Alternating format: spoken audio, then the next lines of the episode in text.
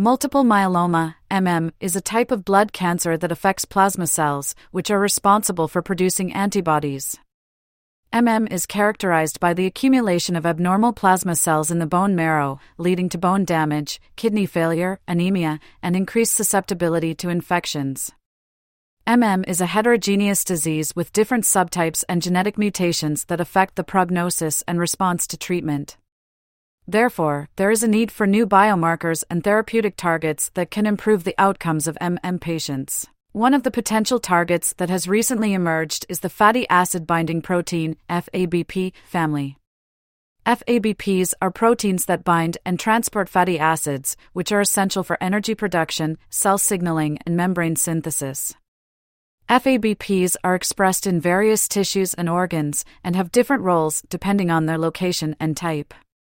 There are nine members of the FABP family, but FABP5 seems to be the most relevant for MM. In a recent editorial paper, researchers Heather Fairfield and Michaela R. Reagan from Maine Health Institute for Research, University of Maine, and Tufts University School of Medicine summarized previous findings from their 2023 study and the current evidence on the role of FABPs in MM. On June 19, 2023, their editorial was published in OncoTarget, entitled The Hope for Targeting Fatty Acid Binding Proteins in Multiple Myeloma. Quote, the FABPs hold promise as new therapeutic targets in multiple myeloma, MM, as described by our laboratory and supported by in silico analyses and other data. End quote. Editorial Summary the authors found that FABP5 expression is higher in MM cells than in normal plasma cells, and that high FABP5 levels are associated with worse survival and progression in MM patients. They also show that FABP inhibitors can reduce MM cell growth, survival, and proliferation by affecting various pathways and processes, such as the unfolded protein response and ER stress response, which are activated by the high protein production in MM cells. The reactive oxygen species ROS generation, which can cause oxidative damage and apoptosis.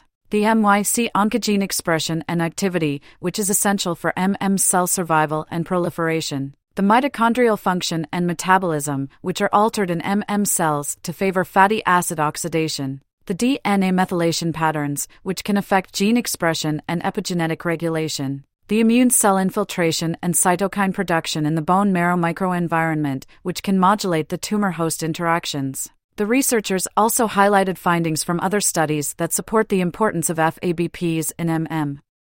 For example, Jia et al. found that FABP5 expression correlates with immune cell changes in the MM microenvironment.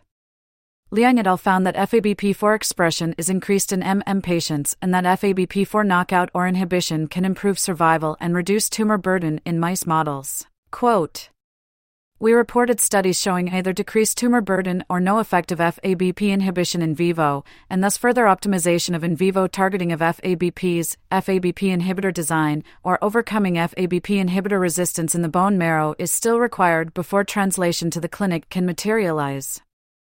End quote. Conclusion The authors conclude that FABPs are promising prognostic markers and therapeutic targets in MM, and that further research is needed to elucidate their mechanisms of action and to develop specific inhibitors. They also suggest that targeting both tumor cell derived and microenvironment derived FABPs may be more effective than targeting either one alone. This editorial provides a concise overview of the current state of knowledge on FABPs and MM and highlights the potential benefits of targeting them for MM treatment. It also raises some interesting questions for future research, such as How do FABPs interact with other metabolic pathways and regulators in MM cells? How do FABPs affect the bone remodeling process and osteolytic lesions in MM? How do FABPs influence the drug resistance and relapse in MM? How do different types of FABPs cooperate or compete with each other in MM? How can FABP inhibitors be combined with other therapies for optimal efficacy and safety? Quote Still, we are hopeful that by targeting FABPs or following the science to other related pathways, it will be possible to revolutionize the therapy regimes currently used for MM patients. End quote. Visit OncoTarget.com to read the full editorial. OncoTarget is an open access, peer reviewed journal that has published primarily oncology focused research papers since 2010. These papers are available to readers at no cost and free of subscription barriers in a continuous publishing format at oncotarget.com. OncoTarget is indexed slash archived on Medline slash PMC slash PubMed. For media inquiries, please contact media at impactjournals.com.